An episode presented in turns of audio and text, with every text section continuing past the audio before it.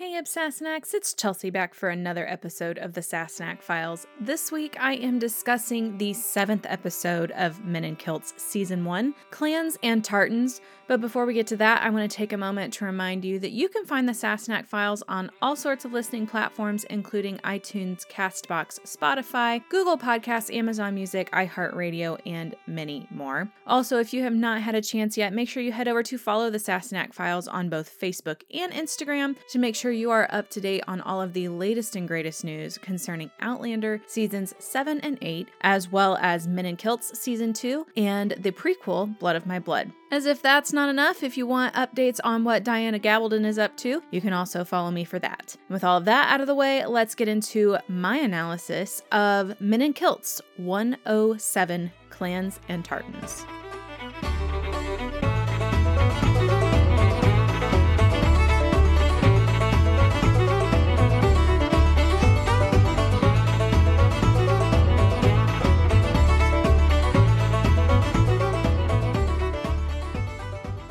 Men in Kilts this week, we have a really fun topic. I think it's one that Sam and Graham were really ready to get into because Clanlands, the book, and this whole project really started out as them wanting to talk about the different clans and the histories of those clans. So if you take a look at the book, that's really the premise of what you're getting, as well as kind of the story of their road trip together. But it's a lot of history. So, with this episode, they've taken a couple of the best feuds and covered those, as well as given us a good inside look at the making of tartans and plaids. It's a very informative episode, and I'm actually really excited to talk about it. I feel like these are two of the most iconic parts of the Scottish culture. So for me, it was really fitting to have these in the same episode. Tartan is a checked or woolen cloth that is kind of woven together into this really tight fabric. It's a very complex and arduous and laborious task, especially back in the day when they didn't have the benefit of machinery to help them with the warp and weft of the cloth and then the waulking of the wool to make, give it that weatherproof, watertight resistance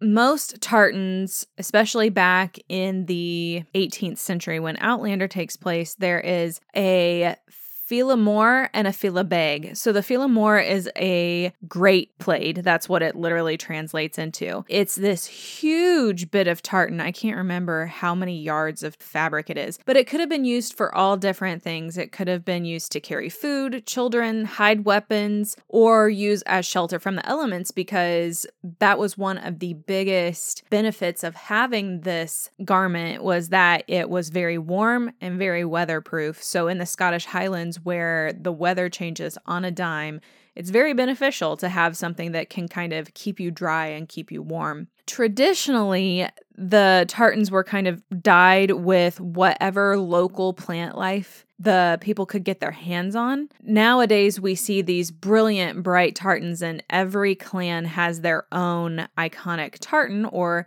in the case of the McTavishes, has several different tartans for every occasion. But back in the day, they just used what was available to them. So it would kind of make sense that certain clans had certain colors within their tartan because there may be certain plant life that grow in the region that that clan holds.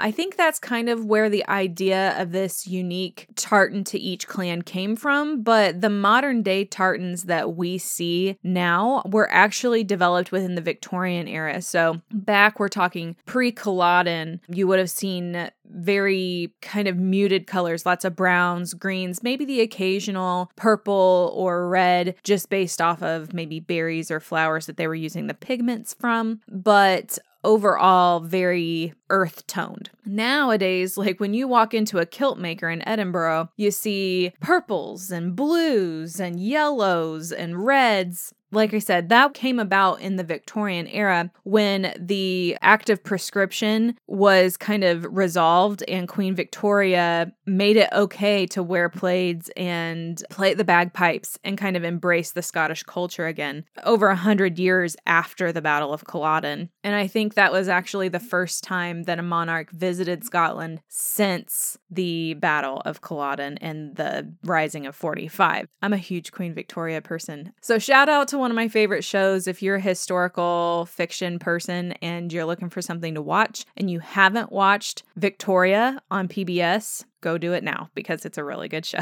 anyway, so back to plaids. Something that I thought was actually really interesting whenever you're looking at the registry of tartans because you have to register all new tartans through the official tartan registry. Sam has his own brand, I guess, of tartan that's actually created at the prickly thistle, which they covered in Men in Kilts. And he said that it was actually kind of difficult to convince the official tartan registry that they should allow them to name one of the tartans Sassenach because it's such a derogatory term. And they're like, well, it's got such a negative connotation to it. Like, why would we want to name uh, Uh, tartan that? And then Sam eventually, through much back and forth, was like, no, you don't understand. Outlander has completely changed the perception of this term. And it really means we're all outsiders. And like in that, we find a commonality and it's really bringing people together. So you should name one of these Sassenach. And so they approved it. But it actually, I thought, was kind of odd. Like you never think of having to register a tartan pattern, I guess you know, I guess the same is true whenever you're looking at Harris Tweed. There's a governmental act that restricts what you can and can't do or what qualifies as Harris Tweed. Yeah, there are lots of restrictions. I mean, I've heard of restrictions like that on alcohol, like bourbon and scotch and all of that. Like they have rules on what constitutes titling it as a bourbon or a scotch whiskey. But I never heard that for fabrics, so I thought that that was kind of cool. So when we're talking about the prickly thistle, it's actually this factory where they make tartans and they utilize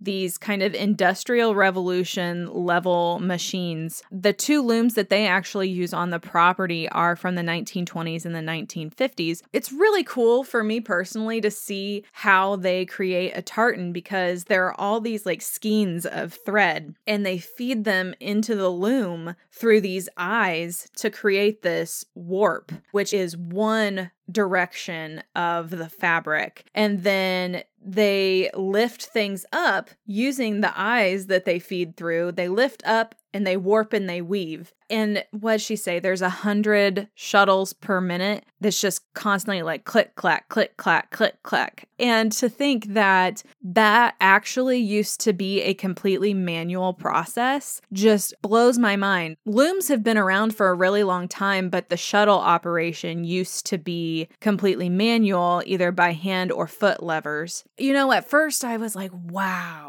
that would be really cool to see. And then I got to thinking, you know, I actually have seen something like that. Not a weaving of tartan, but a manual weaving of fabric. I think they were doing cotton fabric in Blowing Rock. Actually, it's in Boone, North Carolina. There's a living history museum, and it is geared towards the historical period of the 18th century colonial style whenever people were first moving into the mountains of North Carolina. It's got several cabins that were found in the area that are circa early 1700s to like 1780s, 1790s. So you can kind of go in and see what a cabin looked like typically at that time, what they were sleeping on, what their blankets looked like, what their dishware looked like, how they cooked, and just basically how people lived, which is really cool. And in one of the cabins that they have, they have all kinds of cloth goods, and they actually have a manual loom there. The shuttle is operated with a pedal. So if you're in the North Carolina area or going to the North Carolina area, Boone and Blowing Rock is the area that inspired Fraser's Ridge for Diana Gabaldon, and there's a living history museum in Boone. It's pretty budget friendly I want to say it's like $10 to get in or something like that. And if you go in the summer, they actually have reenactors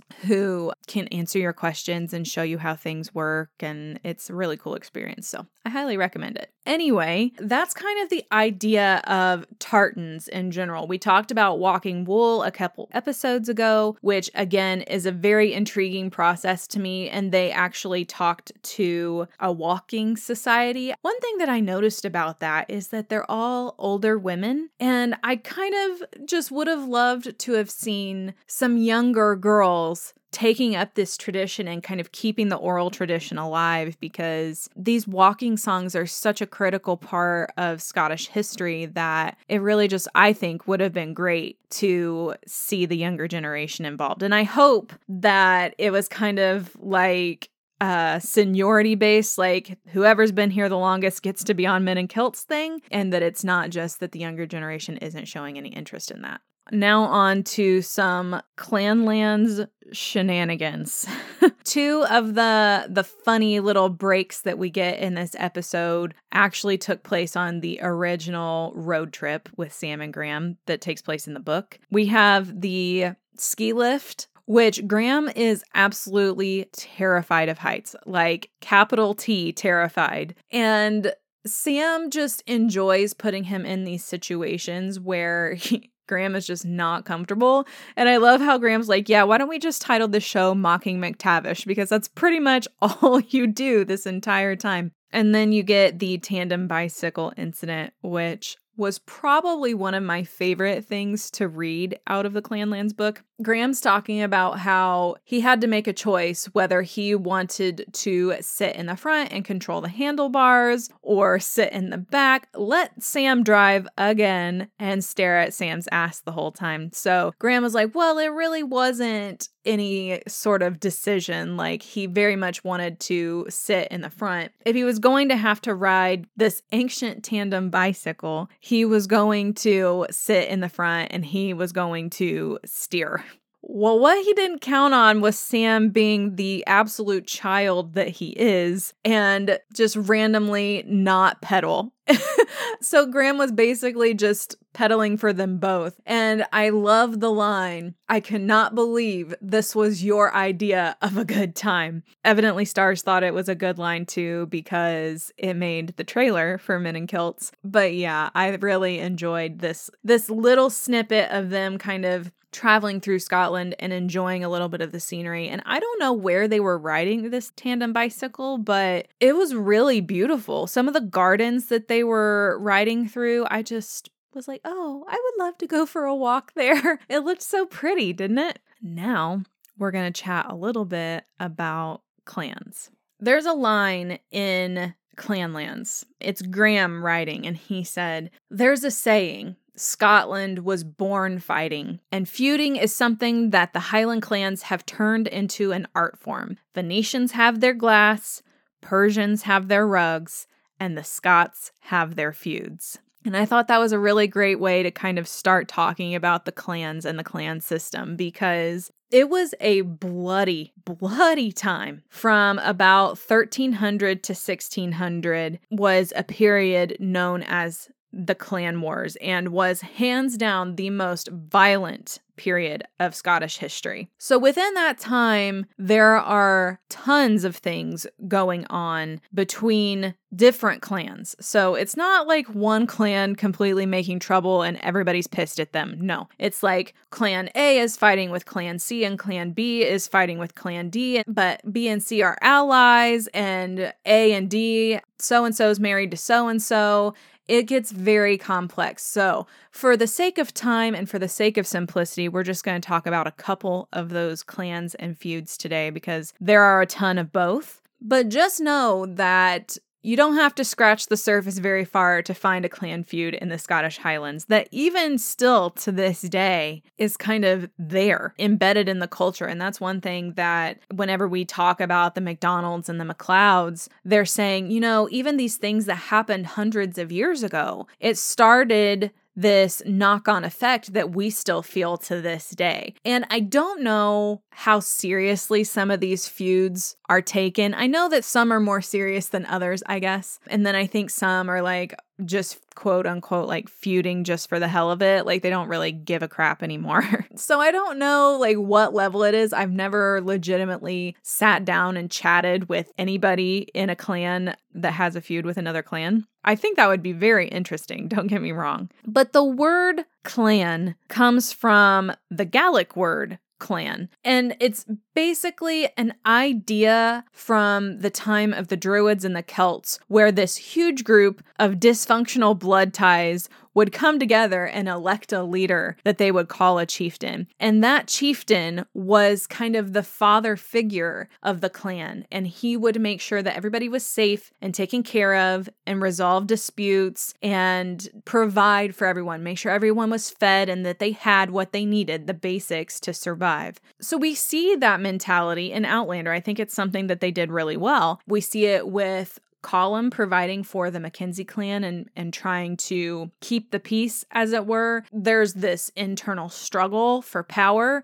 The clan system is a bit different than what you typically think of with, say, the royal family. It's not something that is truly inherited. It's not like the firstborn son is the one to inherit when the father dies, etc. It can be like that, and sometimes it was like that, but the clan system is what is called a tanistry, which means basically anyone within the family that is perceived to be qualified or capable of the job can be put forth. So, whenever we're watching season one of Outlander, it's a bit different than it is in the book. So, we'll keep to the show because I think. I think it's a better example to talk about the show. When we're talking about season one of Outlander, we see that Colum and Dougal and Jamie have this tension. And it's because Jamie is the son of Colum and Dougal's sister, Ellen.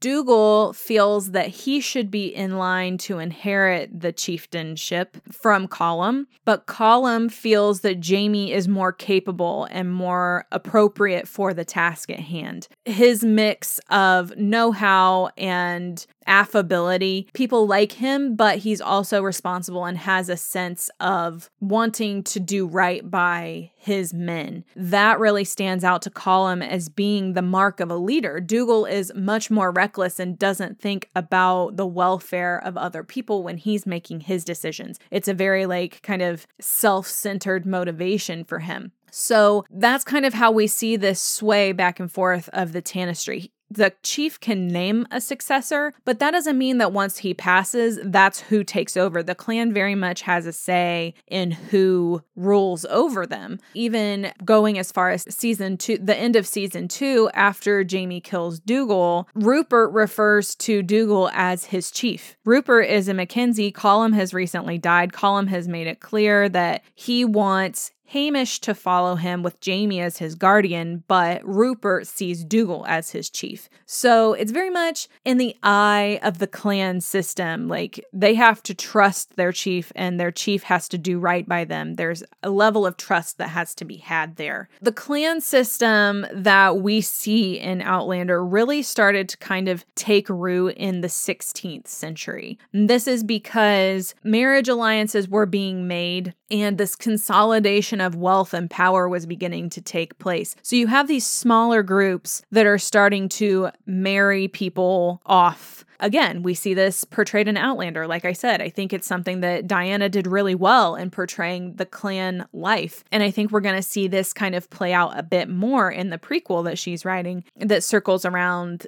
Ellen and Brian. Ellen, Jocasta, Dougal, Colum, and Janet are the five children of Red Jacob. Colum takes over for Jacob when he dies, and when Colum takes over, he starts marrying off all of his sisters. Jocasta marries a Cameron. He wanted Ellen to marry a Grant, but she ended up marrying a Fraser. And so all of these family ties really start to weigh in on the allegiances that these clans have with each other, and they pick and choose their marriages based on who they want to ally with, what's going to bring them more power and wealth. It's a super interesting dynamic that I could literally go down a rabbit hole on and talk forever. But there are some really cool stories that are involved as well. Out of this alliances of marriage, we start to get the clan system as we knew it in the 18th century when the risings were starting to take place. You have the chief, which is literally the law of the land. He sits at the top of the heap, and then it's kind of a tiered system from there.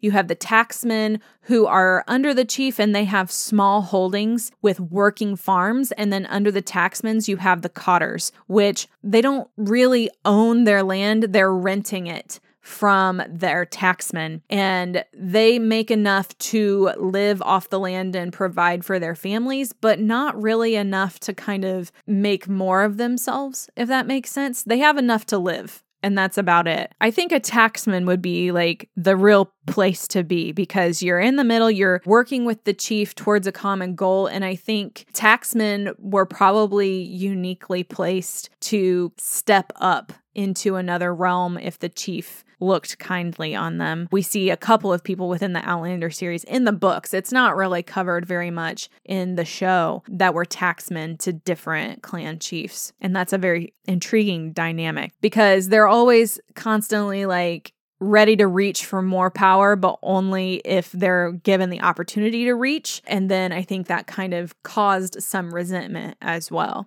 We've kind of talked about the basics of the clan. We're going to talk about two of the big feuds. Both of these were covered in Clanlands and Men in Kilts. So I'm going to kind of work off of what we got in Clanlands and the show to give a pretty well rounded picture. So the first feud that we touch on in the show is the MacLeods and the MacDonalds. In 1577, three young MacLeod men came over to MacDonald land. I believe they were looking for potential matches, but they made quite a few inappropriate advances towards MacDonald women. And the MacDonald men did not take kindly to that sort of behavior. So they bound these MacLeod men hand and foot, set them adrift in a boat off the coast of Eigg, and just whenever they drifted ashore is whenever they drifted ashore. That sounds pretty legit to me. Definitely seems like something that would have been done on the regular. I don't know if that's feud worthy, if you get my drift. So I don't know if that's like the whole story or not. But round two, the MacLeod chief does not take kindly to his men being treated in such a fashion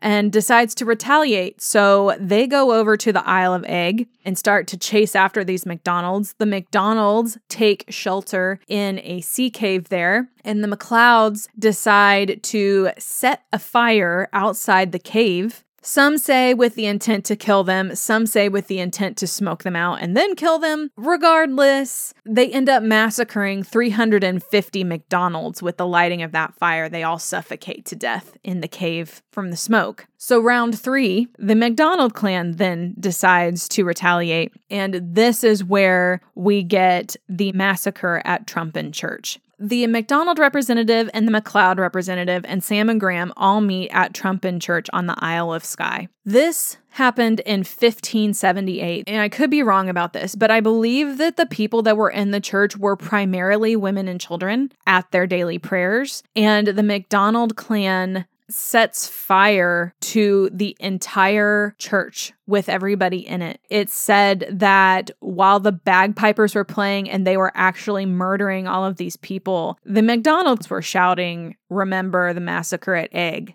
Can you imagine, just for the hell of it, setting fire to a church full of men, women, and children? Like, no holds barred, just setting fire to the thatch and killing everybody inside. It's so nuts. Like, I just can't imagine a time where that kind of violence was not only done on the regular, but seemingly encouraged. It just seems so wrong to me and and it was an everyday occurrence there. It just it was done. It was a very unsafe time for you to live, not only for the diseases that were killing people left and right and the threat of starvation if your crop failed, but also clans taking out clans. It was just insane. So that is a feud that to this day kind of still doesn't sit right. The MacLeods and the MacDonalds still don't really get along very well. And that's kind of where that all happened back in 1578. So we're talking like 450 years ago, these things were happening. And you still feel the tension today from these two massacres at Eigg and then at Trumpan Church. The second feud is the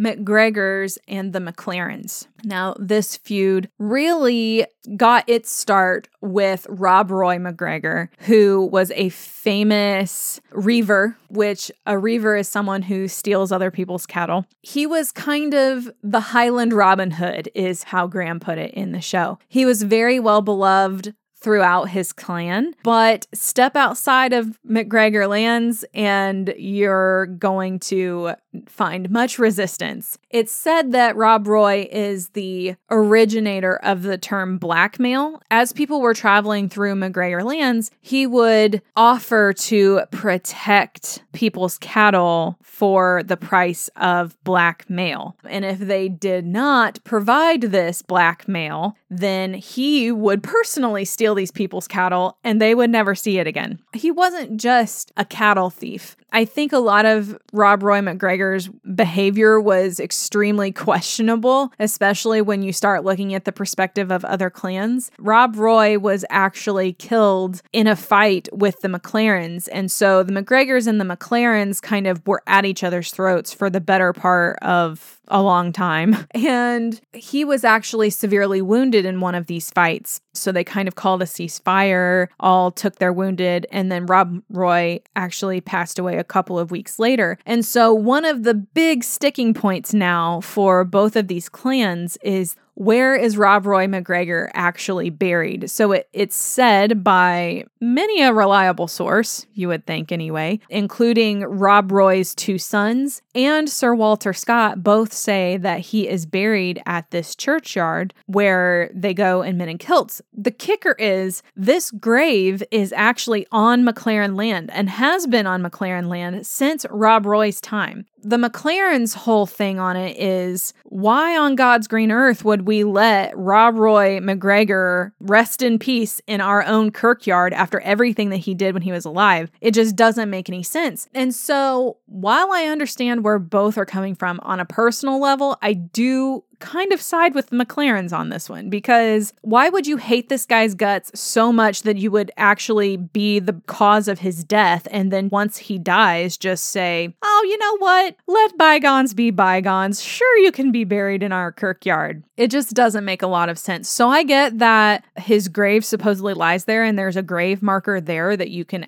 actually visit, but I kind of tend to agree with the standpoint that this is likely just a monument of some sort, not actually where he's buried that's kind of the two clan feuds that we cover in this episode. A couple of notable things about Clan Gregor. That clan was actually outlawed for nearly two centuries because of Rob Roy and all of his mischief. Um, their name was Mud. So the men were not allowed to marry. Women were legally allowed to be branded and have their children taken away from them and they weren't allowed to use their surname of Gregor. They were known as Children of the Mist because they kind of just had to fade in and out of existence and not really, they had like a, a nomadic existence, I guess, because it was very dangerous to be a member of the Gregor clan. Members could be stripped, whipped, and even sold into slavery. And at one point, their heads could be sold to the government in exchange for pardons for several different misdemeanors. I'm not going to go into the list because it goes on and on, but just the idea idea that you could literally kill someone from Clan Gregor and turn in their head to the government in exchange for your own freedom is absolutely ridiculously nuts. Okay.